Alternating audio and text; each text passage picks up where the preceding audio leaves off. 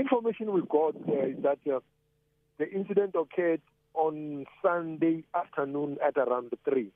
That is when uh, the boy, uh, together with his friend, they were playing in a nearby park.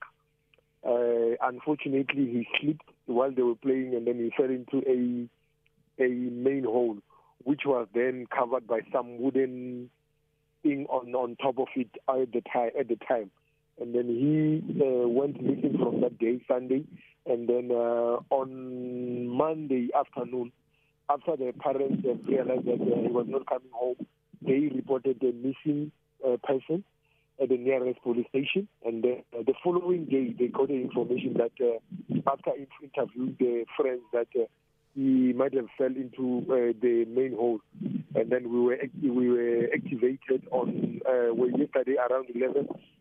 We, we started with our um, operation on uh, yesterday around 11, and then up until five uh, around uh, five six, we continued uh, uh, searching along the system till six o'clock when we.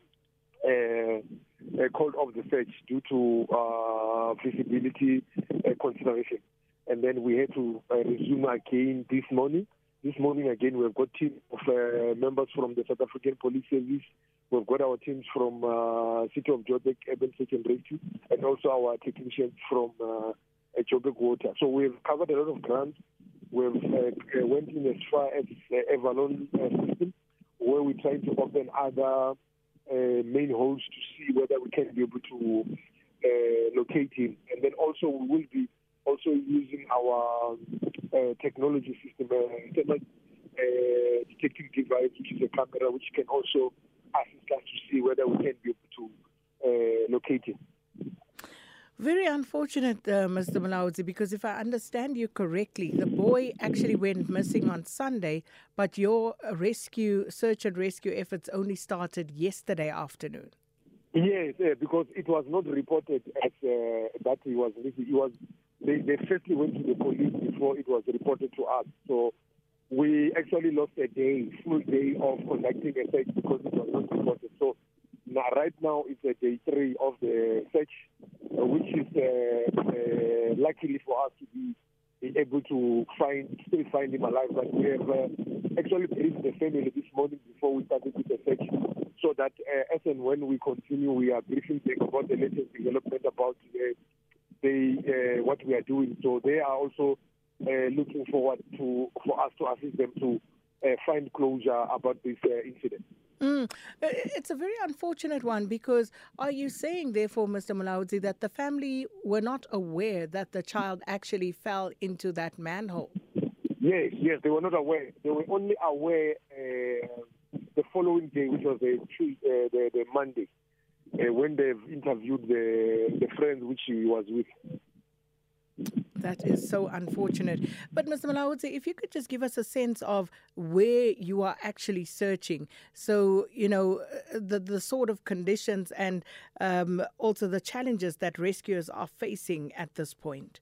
Yeah, the, the, the, the, the, the along the system itself, it's um, about uh, the height of about two meters. And then also the other challenges is the still water which is running across along that uh, system.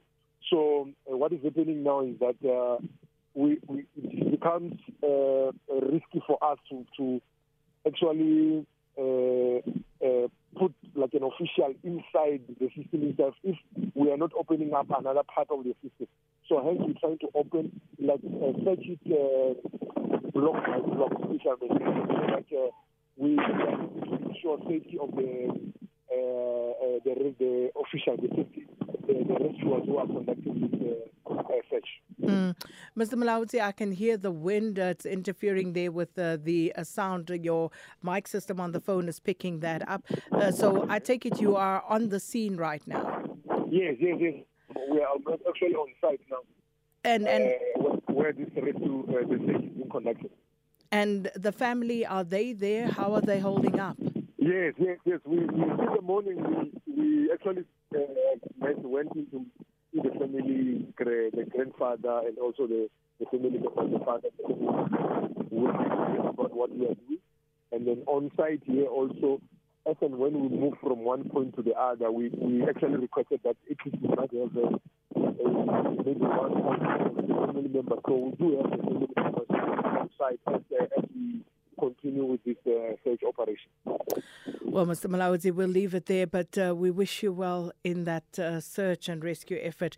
And please let us know if there are any further developments.